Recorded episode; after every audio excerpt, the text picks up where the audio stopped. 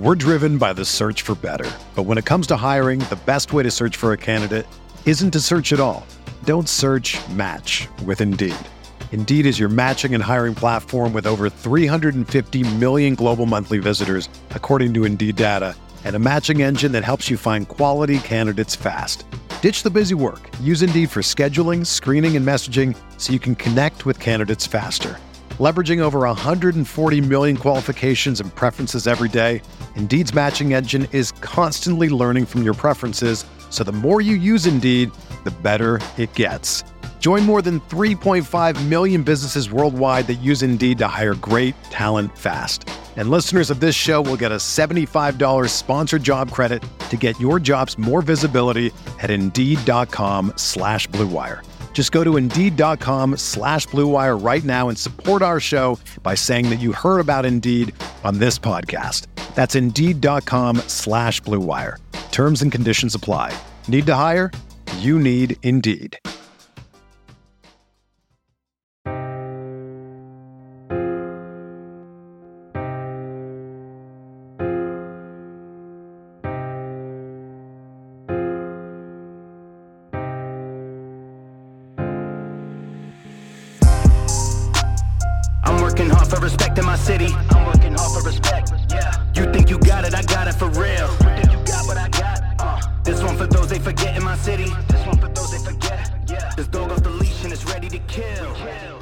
Ah, yes. What's good, everybody? Welcome back to Veterans Minimum. I'm your host, Nick Davis. At Nick Davis ten is where you can find me. Veterans Minimum, veterans minimum dot com is where you can find everything for the show.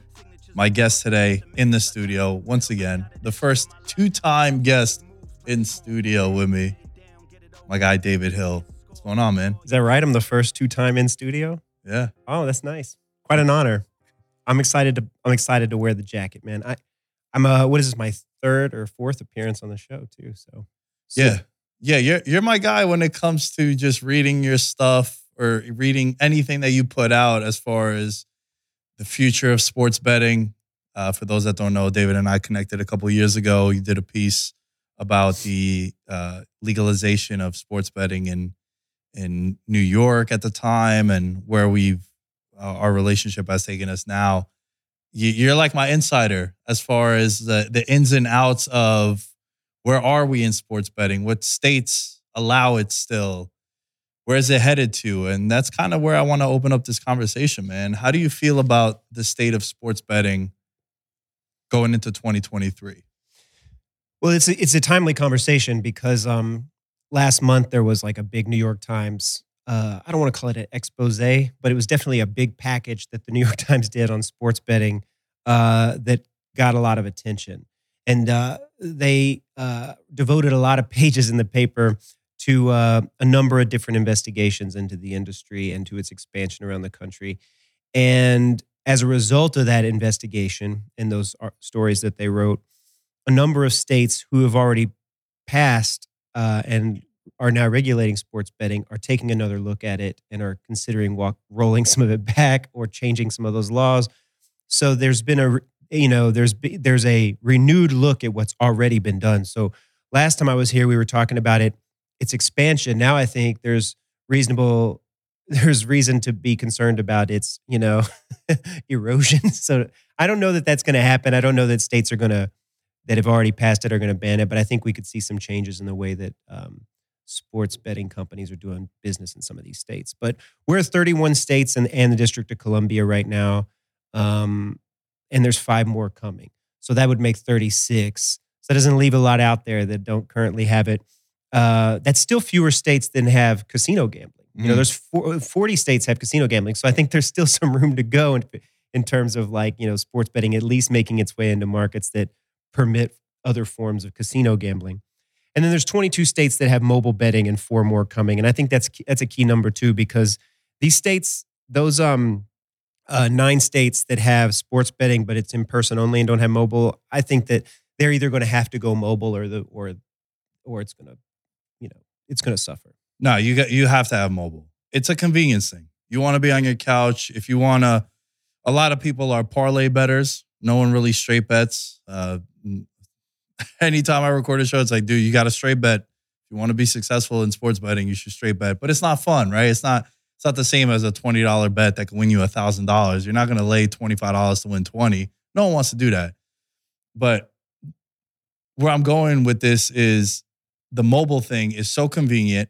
And also, if you are someone who I was actually having this conversation earlier today with Ryan, uh, one of the sports gambling guys that's over here with the network, Sports Gambling Podcast Network, I should say, how, you know, every Sunday night football game, Monday Monday night football game, you throw that big favorite at the the the fifth leg of your parlay, and then what you'll do is, you know, you'll you'll take the dog on the money line as a hedge if you want to. We we talked about hedges mm-hmm. last time you were here, but you're not gonna do that if you have to physically drive in between the afternoon slate and Sunday night football to go back to the casino to put a fifty dollar bet to hedge out. You're probably not doing that. That's right. So if you are in the sports betting industry and you're one of these states that don't allow the mobile stuff, you are losing a huge, huge percentage of your audience and your consumer base by not having that. It's true. And I think the tension here is that um, in a number of these states, the legislation to pass sports betting was uh, tied to that sports betting happening in racetracks or casinos in a hope that it would bring people into those casinos, right? And uh, so they opposed mobile betting because they thought that if we had mobile betting, people won't come in here and it won't help our business, especially if those racetracks or casinos' gambling licenses were necessary for this to work. Um, New York is a good example. Like New York, you know, they were they used a little, they were a little crafty with it, right? Because in New York, we passed a statewide law uh, through voter Uh, the voters passed a law, and I think it was like twenty thirteen or something like that. It was a while back, saying that uh, we would legalize sports betting, but it would be only in certain casinos upstate in these like depressed areas. And the whole idea was to help those areas that were economically depressed and bring some people, give people a reason to travel to those casinos or whatever. And what they ended up doing was the the lobbyists for the sports betting industry argued that as long as the servers for our Uh, sportsbook are in those casinos, we can do mobile betting from anywhere in the state. And the state government was like, okay, I like where you're going with this. And they, because they realized nobody's going to these places, right? Mm. Like a lot of people in New York didn't even know we had sports betting because nobody's going to wherever, you know, Seneca Falls or wherever these little Turning towns Stone. Were. Yeah, no one's yeah. going there to bet. So no one even knew that this existed. So they used this little clever interpretation of the law to get mobile betting. And it made the state a lot of money. So, you know, they were like, all right, we'll, we'll keep it this way. Well, that that's an issue that I see with Nevada, how they they they still want you to be in the casinos. And yeah. I think this is the worst place for mobile mo- mobile betting. Yeah. The the apps are terrible. Um, you have to physically go and sign up in the casino first before you open up your app. You can barely parlay any props. Like I'm a big U F C bettor. I think U F C and the N F L are like my two favorites and the two that I'm the most successful in. But I'll never I'll never lay minus five hundred on a fighter, but I'll lay plus two fifty for them to win by submission. I can't parlay that plus two fifty by finish with another fighter to win by knockout. It doesn't let you here. It yeah. limits what your upside could be. That's why the big appeal is with some of the other apps that you see out in New York, like the FanDuels and the DraftKings of the world, where there's a guy right now with the World Cup. Have you seen this dude? He was at Circa today watching the game. He made a twenty-six dollar bet for five hundred fifty-seven thousand dollars, and he took uh, Kansas to win the national championship in basketball. He took the Warriors. He took A C Milan in soccer. He took the Rams to win the Super Bowl. And the last leg of it is France to win the World Cup. You can't do that out here. A twenty-six dollar bet for half a million dollars. It limits what the upside could be. And I wonder how many of these bets go lost, right? We're only hearing about the top zero point zero zero one percent of these bets that actually have a chance to hit. But it limits what your yeah. potential upside can be and the fun of it too, because anytime I do a anytime touchdown same game parlay, when I call my mom and she's sprinting on the phone to try to put the bet in for me when she's back home on my app, I can't do that here. But also it's it's five dollars to win fifty K. Yeah. Right? I don't expect to win it, but they're fun. Yeah. It it also takes the fun aspect out of it. Yeah, I don't... Is it okay if I plug my own show? Yep. Yeah, so oh, I... of course, man. You can I, I host this pod, a podcast called Gamblers on um, uh, the Ringer and Spotify podcast network. And um, this in this last season, I did a two-part episode on Rufus Peabody, who's a really well-known sports bettor. And I hung out with him during the Super Bowl. He was trying to, you know, he's trying to get down two and a half million on Super Bowl props last at the last Super Bowl earlier this year. And there's a in that episode, you know, there's this, there's multiple scenes of me and him driving to Arizona to bet, because in order for him to make all these bets, he couldn't do it here in Nevada. He had to go. We had to drive deep into the middle of nowhere in Arizona to bet DraftKings, to bet FanDuel, uh, and you know that's because a lot of these uh, these uh, what we call recreational books offer a lot of prop bets that aren't offered by the mm-hmm. Vegas casinos and have better lines or whatever. So we had to drive out and search. He had to have people in Jersey, you know, that are were searching for certain lines that only books in Jersey had, and so it made his job a little bit harder. But you know, the casinos in Nevada, they uh, they kind of have the same idea, right? Like they want people to come into the casino. Sports betting in Nevada is is viewed by the gaming industry as an amenity to the gambler. It is a it is it is no different than them offering, you know, like a buffet or a nice pool. They do not expect to make money off of it. They don't want to lose much money. But like, it's all just like, we're going to provide an amenity for gamblers to come in here. It's the same way they're now starting to think about table games, you know? So uh, so the, the, the there are a lot of sports books here, but outside of, you know, Circa, there's not a lot of sports books where it's like a big part of the um, business. The business is, the gaming business sees sports betting as just being like an amenity to give to people who are going to gamble on other stuff. Right. It's just there as another option mm-hmm. or to have people just go and they put their sports bet in. But it's not the main attraction to why the casino is there and right. where it and, makes its money. And Derek Stevens and Circa, the, the the gamble that he's taken there with his property is, I think he sees sports betting, you know, as increasing in this, you know, in, in popularity in America right now at this moment. And so he made it the centerpiece of the business and the casino. If you ever go into Circa, like it's the sports book is front and center. It's humongous. It's like what the, it is the marquee attraction of that property.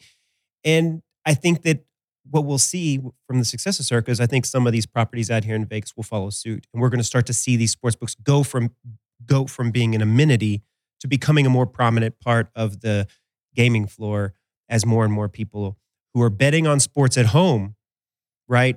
People like us who are coming from New York where we're used to, like, look, I'm out here right now and, uh, I can't, I want to get some bets in for this weekend, but I'm not trying to bet them, you know, in the casino because I want to bet it, you know, at PointsBet or, or FanDuel back home. So I got to wait till I get home and I'm probably going to not get the line I want.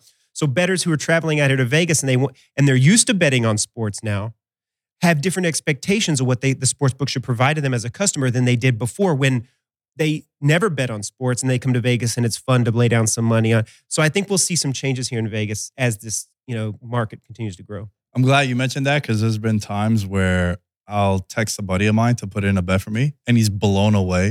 He's like, dude, you live in the betting capital of the world. I was like, right. First of all, it's not anymore, right? Like I think New York with the online gaming, like you look at some of the numbers that New York State brings in from a betting perspective, it's like astronomical. Yeah, Vegas is like, I always say like Vegas is Disneyland for sports bettors. Like this is going to be the place that you got to go if you're into sports betting. But I'll hit up my buddies and be like, yo, can you put this twenty dollars bet in for me? And they'll be like, dude, come on. Are you kidding me? Like you live in Vegas now. I'm like, bro, you don't understand how bad the apps are out here. And I'm not trying to leave right now. I was at the U F C pay-per-view over the weekend and I wanted to get a bet in and I couldn't like log into my app. Yeah. So I had to make, and it's weird. It's like, dude, why now I got to send a buddy of mine money when I have money? Like, why am I, you know, it's just these little the, things. The other side of the coin, though, is that if you bet fifty thousand dollars, one hundred thousand dollars a game, Vegas is where you have to be. Because right. FanDuel's not going to take a fifty thousand dollars bet, but Circa will. You know, FanDuel, DraftKings won't take one hundred K on a game, but out here, you know, you can get a book to take that kind of action. But they they don't take that based off what? Is it the unknown of who the bettor is, or is it just their handles aren't? Yeah, I think that there's two different types of sports books, right? There's what we call a recreational book whose business model is to book to people who are going to make twenty dollars bets at mm. parlays. And so they, their business is volume. How many bet, how many of those twenty dollars parlay bets can I get? And that they spend a lot of money on marketing and promotions and trying to capture as big of an audience as they can. And then, you know, there are books that are more market maker books. So these here in Vegas, that would be Circa, uh, but offshore would be Pinnacle and Betcris. These are sports books who make their business not from volume of small bets, but from taking on very large bets. Tip, tradi- you know, most, a lot of times from professional bettors, and also from taking that those that action, maybe getting it, having some positions that they take on their own. They operate much more like trading, uh, like a like a Wall Street mm. investment firm would. They treat their business much more like a hedge fund or a, you know what I'm saying, like a stock, uh, like a Goldman Sachs would, where, yeah, maybe they know they're taking a huge bet from a very sharp gambler, but then they have a position and they have to decide how much of this position do we want to lay off, how much of this position do we want to let ride, how much is this, you know, how is this a part of our portfolio, and that's how they book. So FanDuel, DraftKings, they are a rec- a retail book. They they they want customers to come in and make small bets where we're taking much the worst of it, and over time, you know, and they're happy to pay out, you know, uh, parlay. You know, they're happy to pay this guy uh, fifty K on a par- on a twenty-six dollars bet because it's great. It's great marketing for them that that guy won, because most of us aren't going to win those, and all that fifty K they gave him was just all the rest of our money we lost anyway. So that's the two different kinds of sports books I think that operate in this business. And then there's some that are in between, like out here. We also have um, the Super Book out at the Westgate, which I think is a little bit in between those two books, right? Where they are a very sharp book. They do take big bets, maybe not as big as Circa. Maybe they do from some customers. They profile people pretty hardcore. Oh, there's also South Point. South Point's mm-hmm. another book here in Vegas that I think is, so, is sort of in the middle of those two extremes. How do you feel about these contests that go on? Because I'm currently in a contest. I have a chance to win some serious money in it. It's probably been the best football season I've ever had. I, on the Patreon, I give out like the five plays that I actually submit in the contest. And we were having this conversation before we started recording how oftentimes I'll lock in the numbers in my contest on Tuesday. Yeah. And then by the time I record my show on Friday, or I'll put it in the Discord, it's like, man, I got... I got the Browns last week at plus six and a half at open. It closed at plus four. Yeah. Yeah. I write the, uh, I write the weekly um, N F L column for the New York Times, and I pick all the games against the spread, and I file my column Tuesday nights, Wednesday mornings. The column's online on Thursday, and it's in the paper on Sunday, and those lines are dead by then. Yeah. So if people get mad, they're like, where am I supposed to get this line? But what am I supposed to do? When I file it, I'm given the number that's there when I file, and that's the number I'm betting at. I'm sorry that it's stale, but that's, that's the part of, you know, it's a, it's a ever moving target. Yeah. But I, I, I love contests. I think the contests are incredible. I think it's a great sort of segment of this business for sure. Yeah. I think they're not utilized as much as they should be, truthfully. And I'm not just saying it because like I have a good chance now. I'm, I'm, I'm in a contest that I'm looking at some serious money, despite having a little hiccup last week, went two and three, but I think it's a small fee for the most part to get in. Or even if you do some of these contests where it's like a one thousand dollars buy-in.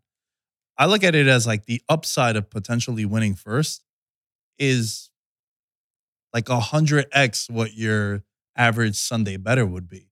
So yeah. I've always liked entering a contest. It's very similar to fantasy football. It's also why I love futures. Like I'm a big futures better. I, I would say like the majority of my units are on futures throughout the year. Are yeah. they sucker bets? Yes, I'm well aware. But I also... Not always. Not always. And and like right now, I have one on Argentina for the World Cup. I got them at plus five fifty. Now it's a pick'em for the game on Sunday as they go into the final. It's like, yeah, taking it earlier, I have better odds. I mean, on it I, now. I plug another... I plug my friend's business, you know, Rufus, who I was talking about before, who I did the episode of the show on. Um, him and... Uh, Jack Andrews had this business called Unabated, and they offer a lot of tools to sports bettors. And one of the things they have is a season simulator, you know, where they, it's a tool that they've used for their betting for many years. And now they have sort of released it for more folks to use. And like, you can find real value. It's, you know, you, you put in your own power ratings for the teams, and it does a Monte Carlo simulation. You simulate the season ten thousand times. You can simulate, uh, it'll simulate in those simulations, injuries, potential injuries to quarterbacks that could, you know, things like that, that can really change the season. And it'll give you a price based on those simulations of what the what a fair price should be. And you can look in the market if you trust your own power ratings, and you can usually find, you know, you won't find it for every team. And for I, I got a lot of futures this season because I used that tool where I was betting on some teams where I wasn't sure. You know what I mean? It seemed weird that the, the numbers came out the way they did, but I went for it, and now it looks like I might cash on some of these. So like, there's value in futures the earlier you get in. You know, the beginning of the season, there's so much unknown mm. that there is, you know, so people say there's no value because there's so much juice. Well, that's, you know, that's, there's not necessarily, it just depends on whose power ratings you trust. So I think the futures is an interesting, are interesting bets if you, you know, approach it methodically. And also, there's a big appeal to them, too, because you could get a guy to lead the league in rushing, and he might be forty to one, and that's what people want, right? They don't. Yeah. They want to put up. They want to put up one hundred dollars to win four thousand dollars. They don't want to put up. They never want to put up four hundred dollars to win one hundred dollars, and especially not when they're locking their money up the whole season. Exactly. And so the longer I'm tying my money up, the bigger payoff I want. Because can you imagine, like, uh, you know, an even money bet, but you have to wait till the end of the season to cash it? You know, that's too much of your bankroll that you're locking up in jail for that time. That's why I always, when I talk about futures, is I can't tell you when I bet a favorite to win an award or to win a championship because of what you said. If I'm going to put a one thousand dollars on a team to win a championship or someone to win M V P, I'm not going to wait four or five months to just win two thousand dollars. Right. I want it to be at least eight thousand, eight to one, nine to one. Like you said, it's a long-term kind of investment. Right. Where um, now I'm asked out. I don't have, right. I don't, any, money I don't have no money to play with. Yeah. It's, I have two thousand dollars pending in futures, but I, I have to deposit now, or I have to go and find money to put these five games against the spread. Right. But it's the same. The the analogy is the same with like fantasy football. People love fantasy football. It's, you're basically playing futures. Right. And the same with the contests. And I think this is to your point where one of the appeals to of contests is it's sort of the best of both worlds. You're betting a future. You're putting this money up that at the end of the season will pay off for you. But you this idea that because I lock my money up, I don't get to play. You do get to play. You still every week to week get to do your handicapping and make your cho- decisions. And that's fun. And you get to do that all season as long as you're in the contest. So it kind of has the best of both worlds between a future and also betting sides week to week. Right, because e- each week you are going into it with, I need to find the five winners for me to do well in this contest and continue to climb up the ranks. But also I'm getting my fix in. Because I could tell you, David, from watching these games, I'm so locked in where I don't even have any money on the game at the moment. But I'm sweating out the Chiefs being up twenty-seven nothing on Denver. And I took Denver plus nine and a half. And I'm like, oh my God, why am I betting on shitty offenses? Like I came on the pod on Monday with shouts to Kenny, my guy Kenny. Uh, he's a professional bettor out in Jersey. And we've been doing this uh, recurring segment. It's like Monday winners. Like mm-hmm. He's been doing the show now. It's been about five weeks. And dude, we're like eleven, one and one on games that we give out on Monday. Like you said, the lines are changing. And we come on and I was like, dude, new rule, man. I know we like we like numbers. We don't like teams. But you know what? If you have a shitty offense, I don't care how many points you're catching. Like the Giants, I took the Giants plus seven against the Eagles. Yeah. The moment they went down fourteen nothing, I'm like, oh, this game's over. Yeah, but Denver covered. Denver covered, but they got lucky. They got some turnovers, right? Like turnovers. If I knew for a fact that my team was going to get three turnovers, I'd probably pick eighty percent against the spread. Turnovers yeah, but- are so outrageous and so volatile that you don't know. Yeah. But going back to this thing with the contest, I personally feel as if that's the future of sports betting. The peer-to-peer betting, taking the D F S tournament style head-to-head, but using it amongst your peers. I mean, look, that's the both the past and the future. Last time I was on your show, we, one of the things we talked about is how everything old is new again, right? Yeah. And it's funny because as new people get introduced to this world of sports betting, more and more people are going to wake up and be like, why am I paying all this vig? Why am I not just bet with my friends? And that's what we used to do before anyway. So why don't we just go? You know, I tell people that all the time. My friends will be will be texting in our text thread and somebody will say like, I like, I'm I'm thinking I'm betting this team. And I'm like, well, I like the other team. So let's bet each other. Right. Why are you going to go give FanDuel the vig? Let's just book each other's action and leave them out of it. And I'm constant. And my friends sometimes think I'm crazy. And they're like, well, I don't want to take your money. And it's like, don't worry about it, man. I'm going to bet this game anyway. I'd rather, I feel better paying you yeah. than paying DraftKings. So don't worry. Don't sweat this sort of hard feelings or whatever, because I'm already going to bet it. It's not like you came knocking on my door saying you want it. We both disagree on this game. Let's bet each other. And I feel like as more and more people figure this out, they're going to stop giving their money to the sports book. And also the the the best the best of those conversations is I'll, I'll watch a game or I'll watch a fight with some friends, and they'll ask me, "Who do you got?" And I'll say, "Oh, I got this fighter." Like, nah, I, I think the other guy's going to win. They'll be like, "Let's bet on it." I'm like, "All right, you going to give me odds? Or are we going, no, no, sure. just heads up, one hundred, one hundred. I was like, "No, I'm not going to do that." I was like, "My guy's a three to one dog. I'd right. rather just go and bet that right. at the book as opposed to betting with you." Like, nah, man, I'm trying to make some money here. Yeah, also. In that case, you should not be betting with them. But, you know, people should give the give a fair price. But like when I was doing the Super Bowl episode of my show with Rufus and we were at the sports, we were at the Westgate on the Super Bowl and the line was like through the door to bet, which I also think is wacky too. Like, you showed up on game day to make your bet. Now you're going to stand in line for two hours to make a bet. But I was interviewing people in the line. I talked to these two guys. They were friends.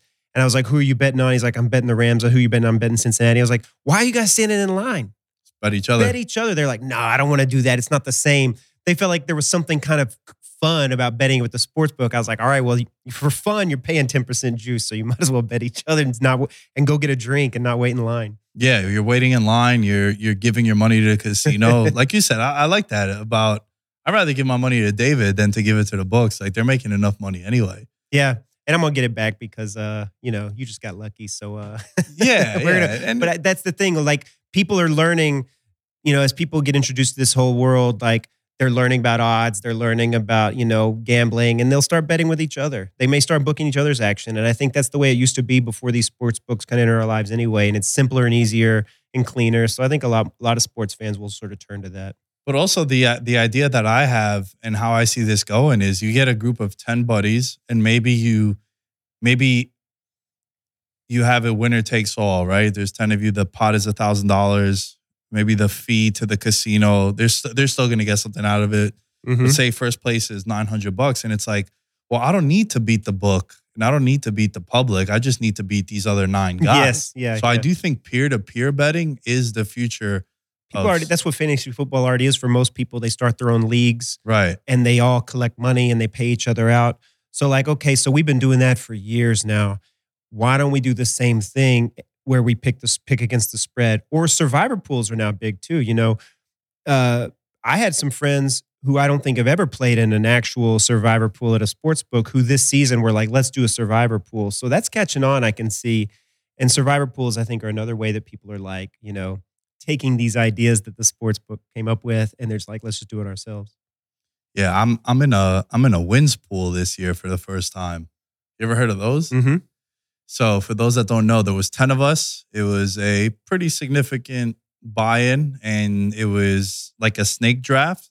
And you drafted teams, and only two teams didn't get picked. I think it was the Texans were one of them, and the Bears were the other.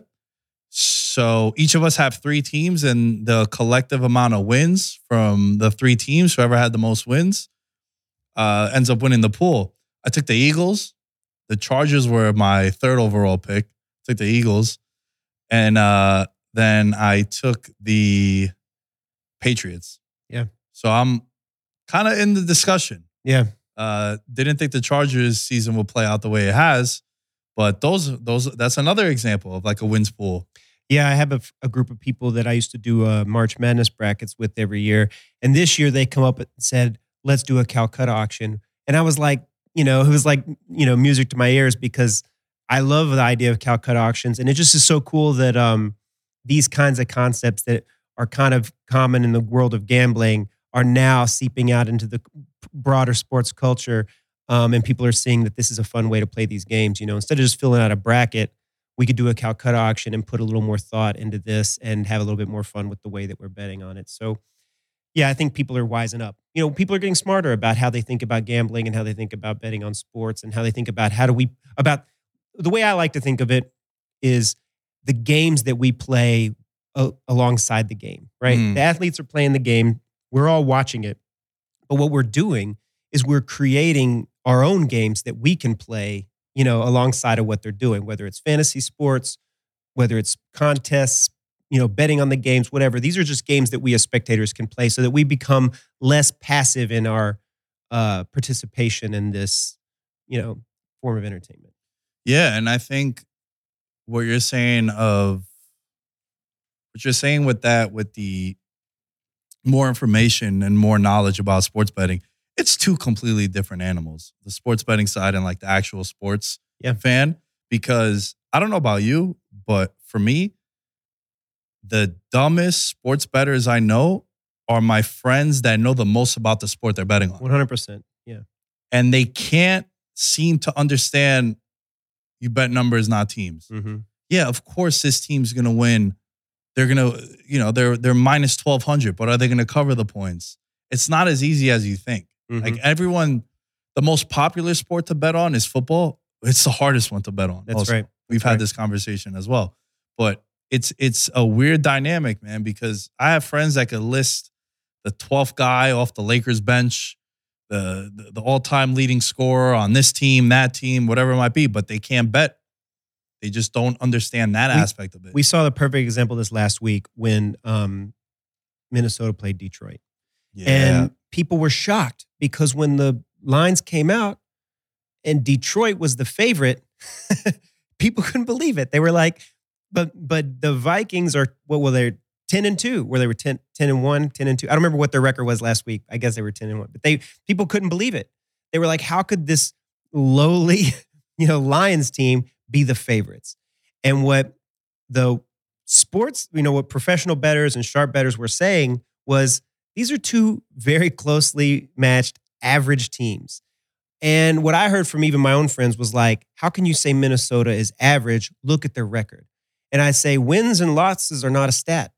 Wins and losses don't happen. You know, they're not a stat. That that that has nothing to do with nothing.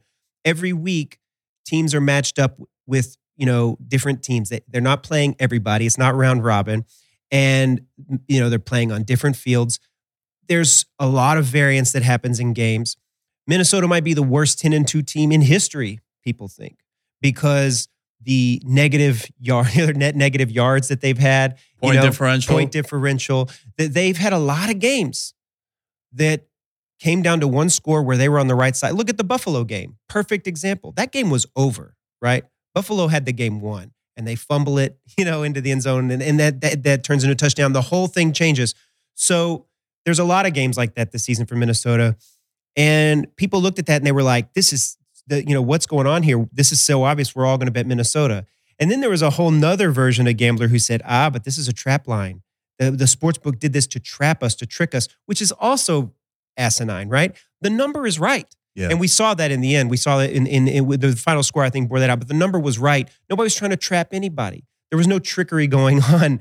The, the, the, the, the pure, you know, power ratings for those teams going into that game on that field produced that number, and the number held up. The market believed in the number. All these rec bettors that were like, I'm betting Minnesota. This is, you know, this is ridiculous. Their money did not move the number because the, the sports book believed in that number as being a fifty-fifty number, and I think they were on the money. So this is where we see that people, sports fans, their own knowledge of the sport or whatever doesn't always translate into being able to identify good bets in the market. Yeah, I'll be honest with you, man. That game, I felt like it was a trap game. I was saying to everyone that would ask me about that, it's like, I'm not betting it. Like, I don't think you need to bet every game. I was like, I don't really have, I don't feel comfortable because I also have the built-in bias of Minnesota coming into the year because my top two seeds in the N F C are the top two seeds right now. I was very, very high on the Eagles this year. I have a thirty to one that they're going to have the best record in football. Nice. And their schedule now, they got two games against Dallas. So I'm hoping they could take care of business, so I could cast that. Mm-hmm. But my built-in bias from the beginning of the year was Minnesota being really good. So when those kind of conversations I'm having in my head, and then I'm looking at that line, it's like, you know what? I'm just going to pass. Cowboys, seventeen-point favorites against Houston. Yeah.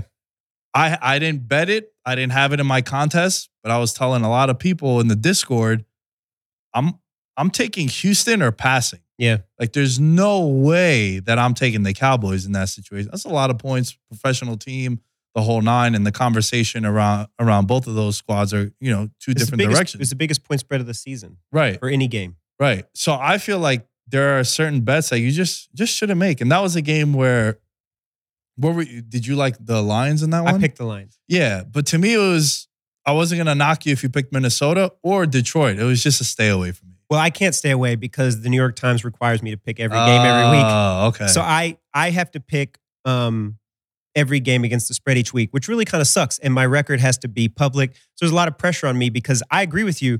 I don't, I would never bet every game every week. I don't think anybody should bet every game every week, but I got to pick them. And sometimes I look at these games and I'm like, man, this is so close. I really think you're just flipping a coin, but I have to flip that coin. But I will say that that was one where I did not think that there was a coin flip. I really believed in Detroit co- uh, covering that spread. And I did bet money on Detroit as well as pick them in the paper. But I had that Dallas game as a good example last week where I picked Dallas. I would have never bet that game. Right. I would have never bet it. I would have never pulled money out of my pocket to bet either side in that game. You know, I actually felt that Dallas, my numbers had Dallas being fifteen point favorites. So I actually didn't think they could cover the number, but I kind of overthought it. And I started thinking about how Houston's shuffling quarterbacks, you know what I mean? And like, and, and, and I got a little bit, you know, I thought, whatever, I don't want to, I'm going to bet Dallas. I'm going to pick Dallas in the paper. I, I got burned there. Now this week you got Houston against uh, Kansas City. They're for, getting fourteen points. And I'm, I, you know, and I guess I learned my lesson because I'm picking Houston. So, you know, you're right. Those double-digit spreads are big in the N F L. It's very hard to cover those numbers. It's not impossible, but it's very tough. And I think um, people look at these games and they say, oh, yeah, K C, they're so much better than Houston. They're definitely two touchdowns better than Houston. It's like, okay, well, why weren't they two touchdowns better than Denver? Mm. You know what I mean? Like, yeah, there were turnovers, but like this is what happens in these games. The N F L is garbage time comes into play and the backdoor cover. How many games this season have we seen where there have been backdoor covers? That's the thing you have to be aware of as a gambler. And if you think there's even a, a likelihood of that happening, you should be betting the dog and play, rooting for it or just stay away from, stay yeah, away from yeah. the game. It, uh, there's been so many games this year where it's dog or pass for me. Yeah. The last two weeks with the Broncos, dog or pass. There was no way that I would take Baltimore two weeks ago. There was no way that I was taking Kansas City last week. It was a straight dog or pass for me. And you do that. You would have done very well this season if you just stuck to that the whole season because the dogs have done great this season. So stay away from the game if you can't talk yourself into the dog. You know, what popped into my head when you were talking about Minnesota and Detroit and you were looking at the records and how a lot of people were saying, how can this team only be favored by that one? With me, that happens a lot in the N C double A tournament. I'm mm-hmm. not a college basketball guy at all. I barely watch the N C double A tournament, to be honest with you. I'm not a fan of college sports like that. But you'll see certain graphics that'll show a, a six versus eleven seed. And then the eleven seed would beat the six seed, and E S P N and all these networks are saying, oh, upset, upset in the tournament, uh, a twelve beat a five. But then I will go back and I look at the line, and they'd have the twelve seed favored. Yeah. It's like, is it really an upset? Yeah, and who do, do people even question how the seeding works? You know right, what I mean? Right, like, right. So, yeah, I think that's true. People do that with their bra- office March Madness brackets, too, where they just pick the best seed in every game. Obviously, that doesn't work. You know what I mean? The, the the whole notion of a Cinderella story in the in the in the N C double A tournament is so um, it's so commonplace because it happens multiple times every year, right? Because all these there's so well there's a lot of variance in college basketball. There's a huge gap between the you know the first seed and the last seed in college basketball for sure, but you know it's not. I think people should think about the fact that like we've had a lot of lowly seeded teams go deep in the tournament year after year after year. Why does that happen? You know, it happens in this sport because it's a sport where there's not a ton of parity, but there's also a lot of variance. What's a game that you have your eyes on for this week? Well, I, I've got a few games that I would bet if I wasn't in Vegas right now. If I was in New York, and I could still catch the number. um, but uh, I like Minnesota against uh, the Colts this week. I think the Colts are just cooked, man. And what are we laying now? Four points? Yeah. Four and a half. Look at that. See? The numbers move it. No, you can still get four some places. You can still get four. And it's not even juiced at DraftKings and Caesars. So there's still places that have the four. So get the four if you like them. But I like I like Minnesota. Myself. So Minnesota is... I always like looking at a team that loses the week before that I perceive to be a good team. They would tend to bounce back. Like what happened to Minnesota against Dallas, how they got the doors blown off them. And then yep. the next week on Thanksgiving, it, they closed that minus two and a half against the Patriots. That was my favorite bet of the week. And yeah, did they get a little lucky? A couple breaks, the Hunter Henry thing that went down. Also, it was something that went in our favor if you were back in Minnesota. But this would be a spot where Minnesota loses to Detroit. And I believe they could wrap the division with a win here. it, well, especially parlayed with a Lions loss. I've got him winning by six and a half. So I think laying four is a good bet. That's what my numbers come out to. So yeah, if you think if you think Minnesota is perceived to be a good team like I do, I think this would be a place where you would take them to bounce back. Yeah, and I mean, not. I think my my number is based less on Minnesota, where I'm a little shaky on the number. Like I said, I think they're pre, pre, pretty average team. You know, the their Massey Peabody Power Ranking has them at like negative zero point two four against a against an average team on the neutral. The thing is, is that the Colts are just so bad. Mm. They're nearly five points worse than the average team on a neutral field. So that's where you come up with this. And then you give, you know, you give Minnesota some home field advantage. And I think Minnesota's home field advantage is significant. You know, a lot of teams don't have any real home field advantage, but some teams have a lot. You know what I mean? Like the whole notion of home field advantage is still very mystical in the world of N F L uh, handicapping. What is it worth? How many points is it really worth to the line? Where I come out on this is that I think it's better to be conservative about home field advantage, but some teams actually seem to have a pretty good home crowd and do well at home. Minnesota's one of those teams. Seattle, obviously, you know, is is, is one of those uh, places to go into. There's some teams like in L A where like, forget about it, right? Like, I mean, uh, the, that Raiders-Chargers game, there were more Raiders fans there than there were Chargers fans. Yeah. You know what I mean? Like the Chargers were on a, they might as well have been playing away, because there was no one cheering for them. Even though they, you know, they won, it was great, but it was, you know, like there's, I mean, the Rams, I'm sorry, not the Chargers, but same city. Like the, the Rams have very little home field advantage. So, you know, Minnesota's a team that I think gets, gets, gets a, a, a, a little bit better than a point. Yeah. There, there are a couple of teams, them, I'd say Green Bay, Green Bay for sure. Pittsburgh. And Denver for the weather, uh, for the, the, just the, the altitude. Yeah. The altitude for sure. For sure. Kansas City's another one. Buffalo, especially this time of year. Mm-hmm. But Arrowhead is a great place to play for the home team. Yeah. Yeah, yeah, for sure. Jacksonville, Dude. Not so good. You know, there's some places where the fans just don't show. They don't show up. They're just not, they're not loud. It doesn't matter. One of my favorite bets of the weekend, and the last couple of weeks, the the uglier the game, the more in love I am with it. Why do I love Chicago plus nine against Philly at home? I can't go. I can't. We, I'll fade you there, man. I think Chicago, we don't even know if Fields is going to play. He might be sick. Right. If now, if Fields plays. If I, I'm I'm talking about this right now. And in the event that Justin Fields is out, we're scratching this entire take. Yeah. Okay, however, fair. Nine points for Fields. Well, let's see what it is right now. Coming it's- off a bye. Philly is in a sandwich spot in between two divisional games. They got the Cowboys next week for potentially the division. I think this feels like a look-ahead spot. I think Chicago with Justin Fields and how electric he is, if he is playing, I think they could keep this game close. I'm not going to go out and say that they're going to beat them outright, but I think this could be one of those games where Scott Hansen on Red Zone goes, let's cut to Chicago where Philly has the ball now, down four in the fourth quarter. You're like, holy shit, what the hell? How, how is this happening? I feel like the, the problem is that even if Fields plays, even if he's healthy and he plays, they got to protect this man. He just went out with an injury. Yeah. You know what I mean? In a similar situation where it's like, look, you're done. You're not making the playoffs. Are you really going to make this man run for eighty yards today? You know, are you really going to do this to this man? So I feel like even if he plays, there's going to be some conservative play calling around Justin Fields that will limit their upside.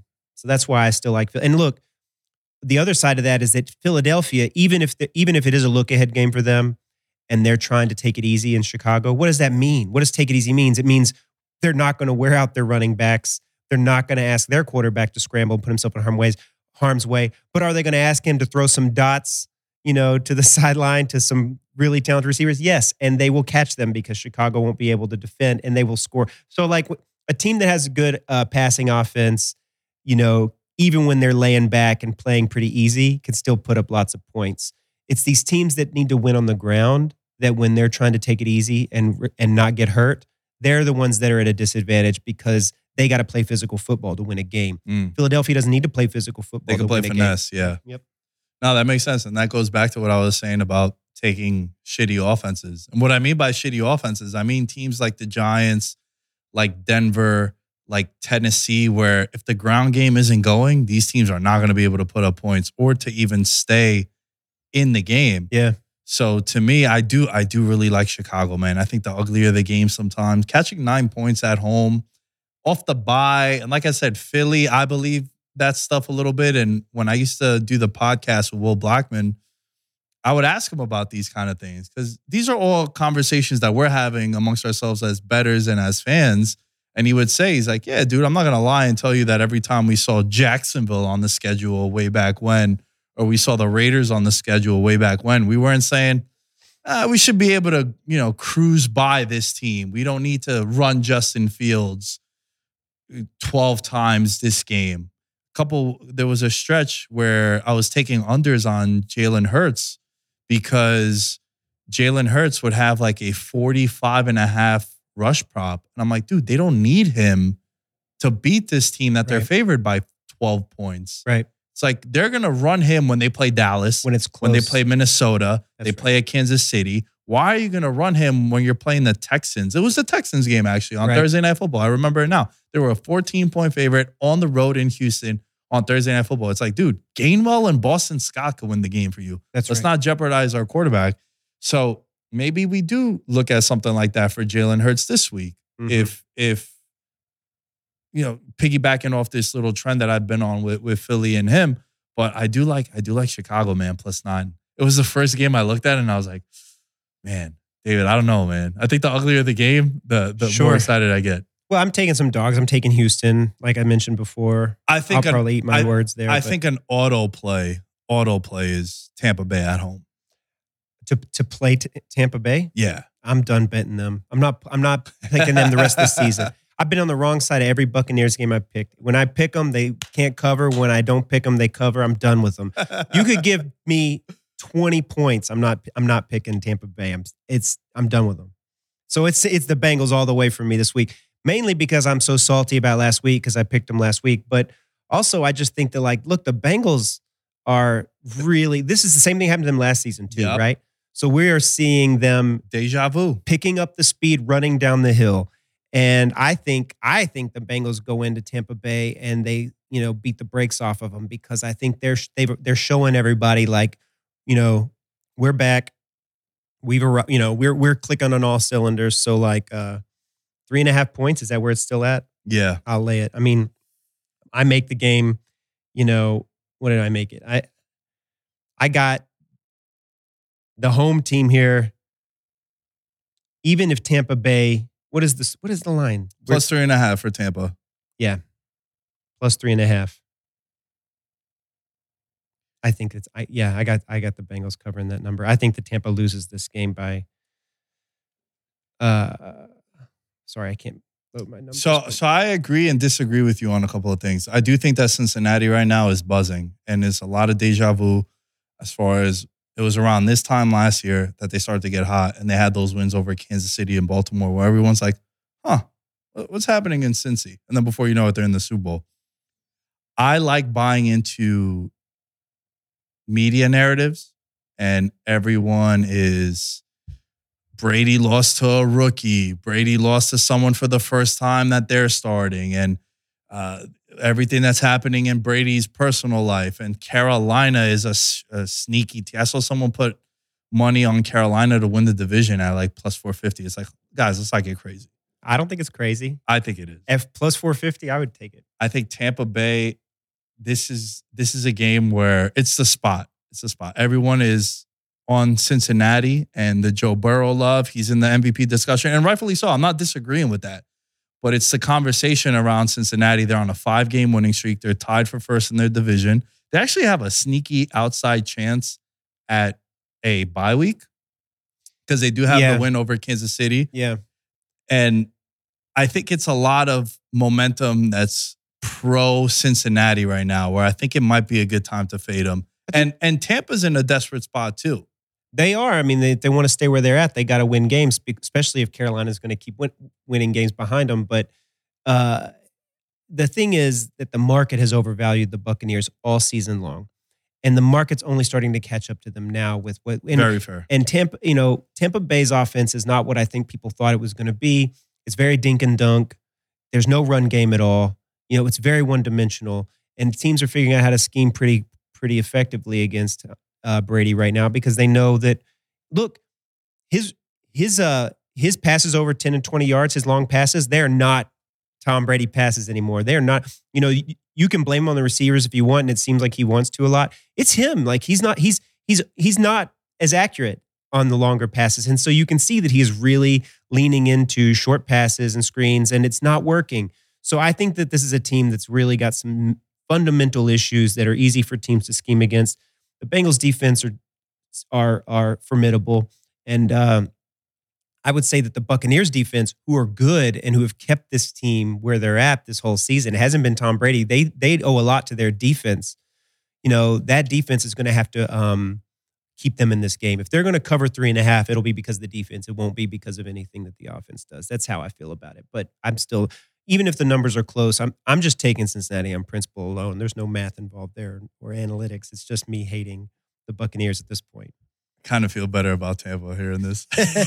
Go for it. Fade me, because this is a purely emotional play. So okay. Fade Dave. I, I like when emotions get into yes. it, because I also said this on, on I, I put out a clip about this, that I can't wait. Everyone is making fun of Brady and everything that he's gone through and the team not being good and how he should have retired when he should have retired. And I'm saying, guys, get have your fun now, because I'm telling you, wild card weekend, they're going to be a four-point dog at home against Dallas. And I'm I'm emptying the Patreon money on that, David. Yeah, I'll like, tell you what. I would, if I was an N F L team, I would obviously love to have Tom Brady as our, my quarterback, even right now today. But the problem, in my opinion, is that Bowles is letting Brady coach the team and call the, call his own shots. You saw him tell the field goal unit to get off the field last week. That's a problem, because I think we're, you know, Brady.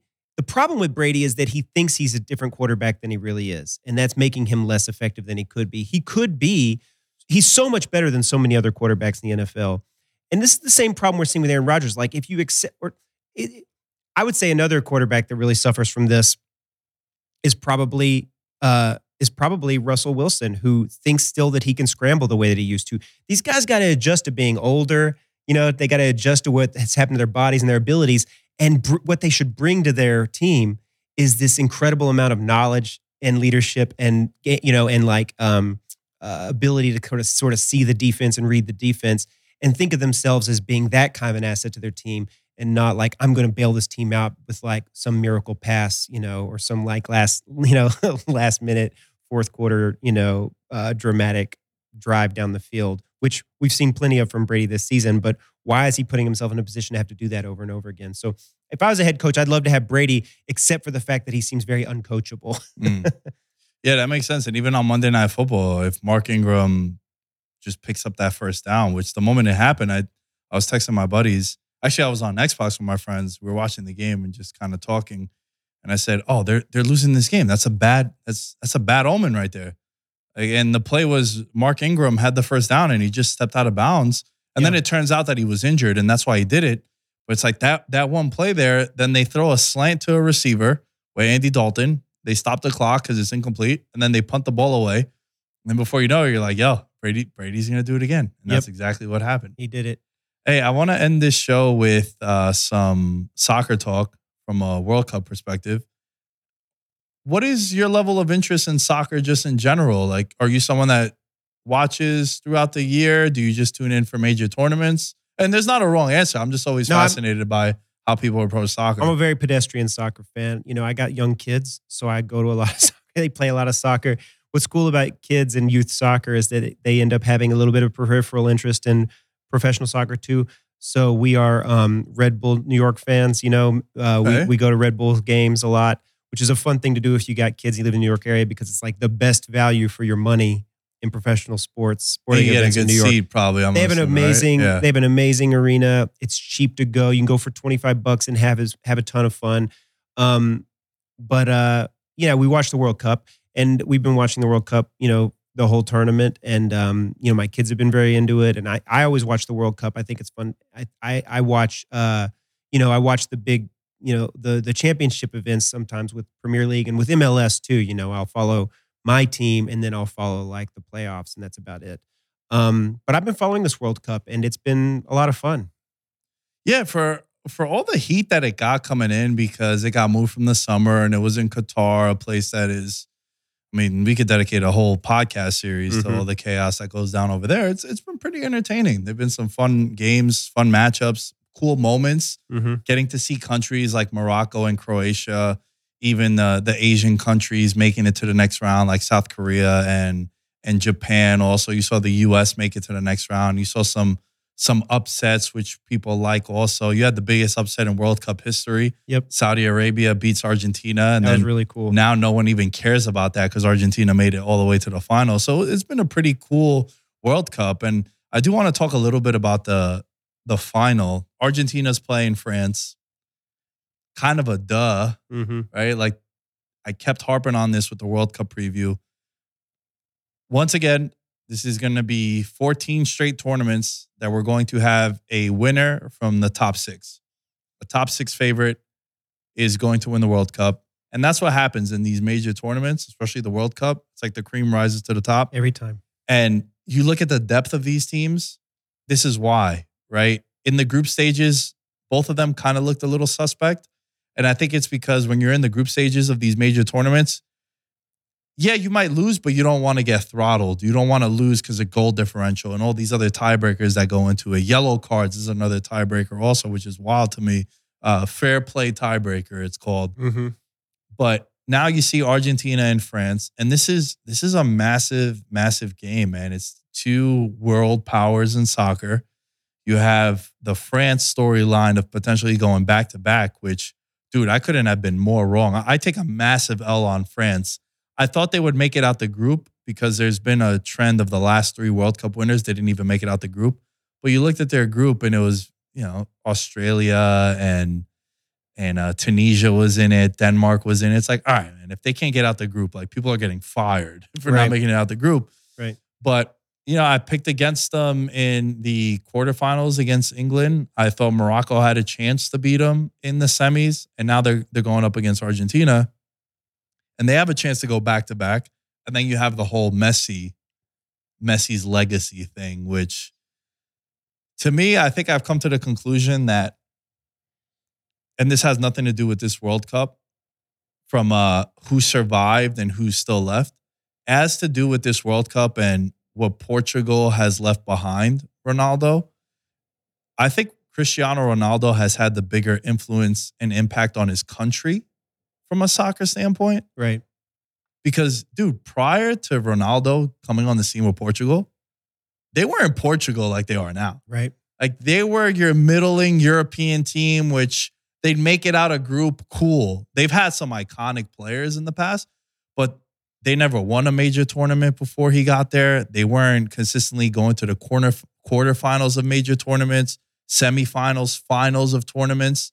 It's like this dude's legacy and impact on the sport of soccer for Portugal and all these young guys that there were so many players on the Portuguese team and even on the Argentinian team now that have tattoos of Messi and have tattoos of Ronaldo. It's right. like now I'm playing with them. It's like the impact that he's had on Portugal and the country from a soccer standpoint, I think is way more than what Messi's had because Argentina's been there, done that with World Cups. Like they've had iconic players. They're always going to be a good team. I think Portugal now is only going to be a good team moving forward for decades to come because of Ronaldo. Yeah. Am I making sense with this? Do you, do you follow what I'm saying though? Yeah, definitely. Like I think the cultural impact of Ronaldo on Portugal is where he's better. Like I don't think Messi has had that kind of cultural impact on Argentina because they've had a legacy of countless World Cup wins and just being a successful team. Yeah. Yeah, no, that makes sense. And I think that one of the things that that is interesting to me about soccer is the fact that, like you said, the cream always rises to the top and how there is um, there is sort of this expectation or this understanding that these world powers that you're talking about, you know, like France and Argentina, are going to reliably make it to the end every time, that you're not going to have a Cinderella story in the World Cup. I mean, you kind of did with Morocco, but like they went as far as they could go and it's quite an achievement. Eventually it catches up. It to will you. Because and it's the same thing that happened with Croatia in the last World Cup. Yeah, same thing. Which, dude, for Croatia to, and shouts to Alan, my, my co-host on V M, he couldn't make it to today's episode because of work purposes, but he's Croatian and it was cool to see my entire fan base and audience be like tweeting at Alan, like, yo, we had no ties to this, but we were rooting for you because Lamb brings you on the show. We know how hard you rep Croatia. But like you look, you look at Croatia too, for them to make a final yep. and then to make a semifinal. And eventually you run into that buzzsaw like they did against France in the last World Cup. And right. then they got shellacked. And then what happened to them with Argentina? And it's like, at some point, the talent just takes over. Well, and the reason is because of the way the game is designed. Right. I mean, why this is interesting to me is because it really, it all comes down to the game, the design of the game, right? American sports that are popular, uh, like football and basketball, have so much random, have so, so many random events that can that that can throw the outcome one way or the other, and um, can create some chaos, right? That doesn't exist in soccer, you know. Like it is so diff, is so hard in soccer for a random event to change the outcome of a game because there's so there aren't a lot of points that are scored already, right? So like talent uh, will make a much bigger difference in a game that's designed in such a way. It's a lot like chess, right? In chess, the best player always wins. There's no luck, you know? So there is a little bit of luck in soccer, but it's not anywhere as extreme as it is in a sport like American football. And I think that's cool, but I also can see how that's frustrating to American sports fans who are used to some of the chaos that exists in sports that we consider to be our entertainment. We want things to be a little crazy. We want to know that an underdog can get lucky and and and and and knock somebody off a pedestal. You know, we want to know that like a team is never out of it. You know, sometimes it's frustrating to watch a soccer game where you know that like there's just not enough time on the clock and you're down to it. This game is effectively over, but we have to sit here and watch you play the rest of it. Where that doesn't happen, and some of the sports are more popular in America. But I think that that's cool because it, what it means is that the sport, the game is so well-balanced and designed that the best team is always going to win. But yeah, it does mean that it's harder for us to have those kind of underdog stories we love so much in the United States to root for. Yeah, and I think the coolest thing about this game on Sunday is it's going to be a, a rare time in sports where we can see a GOAT conversation be solidified. Yeah, no doubt. No doubt. Like, Messi winning the World Cup, I think, ends all debates. Yeah. The same way Brady did when he won his fifth Super Bowl. It yeah. was like, all right, at that point, it's like, it's a wrap. It's no longer it's a true. conversation. As a Brady hater, I have to say that it was definitely a wrap. At, the, at that point, I, even I could no longer right. say anything less than this guy's the best that ever lived. Like, yeah. you know what I mean? Like, even his haters yeah. at had, that, to, at that point, had to it, bow down. At, at that point, it, it locked it in. And, and now with Messi on Sunday, if he wins this game, we're going to get to experience, in my opinion, the first time since Brady did it.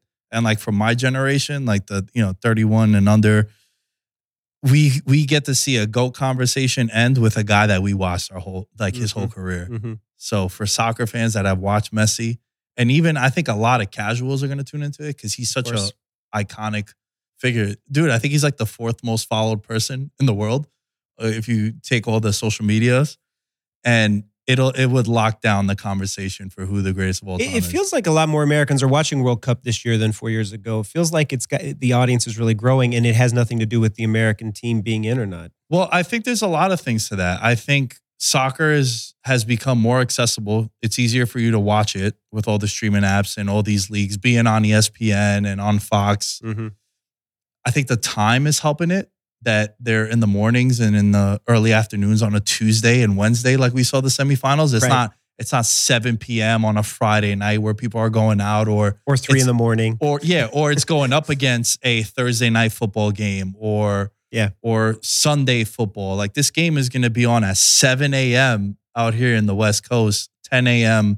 Eastern time. Even if it goes into pens and it ends on penalty kicks, the game will be over before football starts. So I think FIFA is the most popular game in the world. Mm-hmm. Soccer being easier to find what channel it was. Dude, I remember not that long ago, like a decade ago, I used to have to go with my dad to like these shady Italian soccer federation clubs right. in Queens to watch like a random Champions League game or or yep. watch uh, Juventus and A C Milan play because it was hard for you to find it. And I think there's a big appeal to it because you know when the game's going to end. Well, the media market that's had the, the biggest media market for this World Cup has been Austin, Texas, mm. which is fascinating because it's not a city that you think of having a lot of European immigrants who might be, you know, fans of these teams because they come from these countries or whatever. Uh, so it says something that like that, you know what I mean? It says something about kind of a, a new a, a new type of American soccer fan, uh, and I think it might have something to do with a generation of young people who are now gro- who have grown up with soccer because they mm. played it when they were young, you know, and like that's sort of all over the country. I think there's a whole new generation of, of fans of soccer who came to the sport on their own as young people and fell on their own. It wasn't something that was kind of handed to them by their parents or whatever. I know in your situation it's different because you grew up with soccer in your family. Right. You know, I grew up in the South in a football family, and you know, soccer was something I had to kind of discover on my own. I think there's more people like me and people a lot younger than me coming up who have really embraced this game. It's going to be fun, man. It's going to be an absolute bar fight on Sunday. And even, you know, we were singing praises for Messi in Argentina.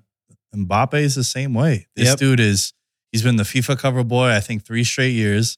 He's twenty-three years old. It's wild because a couple of years ago, as we start to wrap this up, a couple of years ago, dude, we did a segment for the Patreon. We called it twenty-five under twenty-five. It's like, who are the top twenty-five athletes under the age of twenty-five in all sports? And it was, it came down to, at the time, it was Giannis and Mbappe as my top two like picks. And it's like, dude, this, this kid was nineteen years old, the best player on a France team that won the World Cup. Yeah. It's like, man, he's going to shatter all the records, uh, transfer-free records, goal-scoring records, all that. And now he has a chance to do something that a lot of all-time greats haven't done, to win not back, not only back-to-back, but to win two World Cups. It's crazy because in soccer, for you to be considered an all-time GOAT, you need to win with your national team. Yeah. However, however, it has to do with the country you come from, right? So like for Modric, he's considered an all-time great for Croatia because it's like Croatia. But if you play on France, Germany, Brazil, Italy, for you to be considered an iconic player, you got to win with your national team. Right. And he's done that at nineteen, has a chance to do that at twenty-three. It's going to be epic, man. I, I would like to see, I would like to see Messi and Argentina win. Uh, my pockets would also like to see that because of the investment.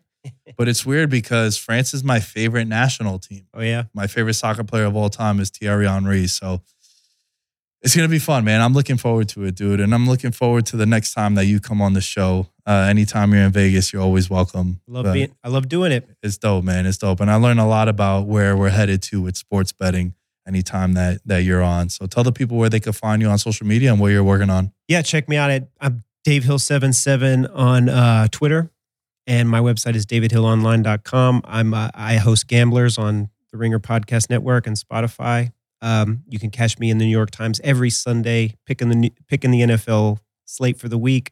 Uh, and yeah, and other than that, just you know, look for I'm, I'm out here this week covering the World Poker Tour uh, Championship, and I've been doing some coverage for them. So yeah, follow me on Twitter, and you'll see what I'm up to. Dope, man. This was fun. Thank you all for listening. Subscribe if you haven't, and let people know that you're listening to the show. Tag us on social media, and we'll catch you guys next time.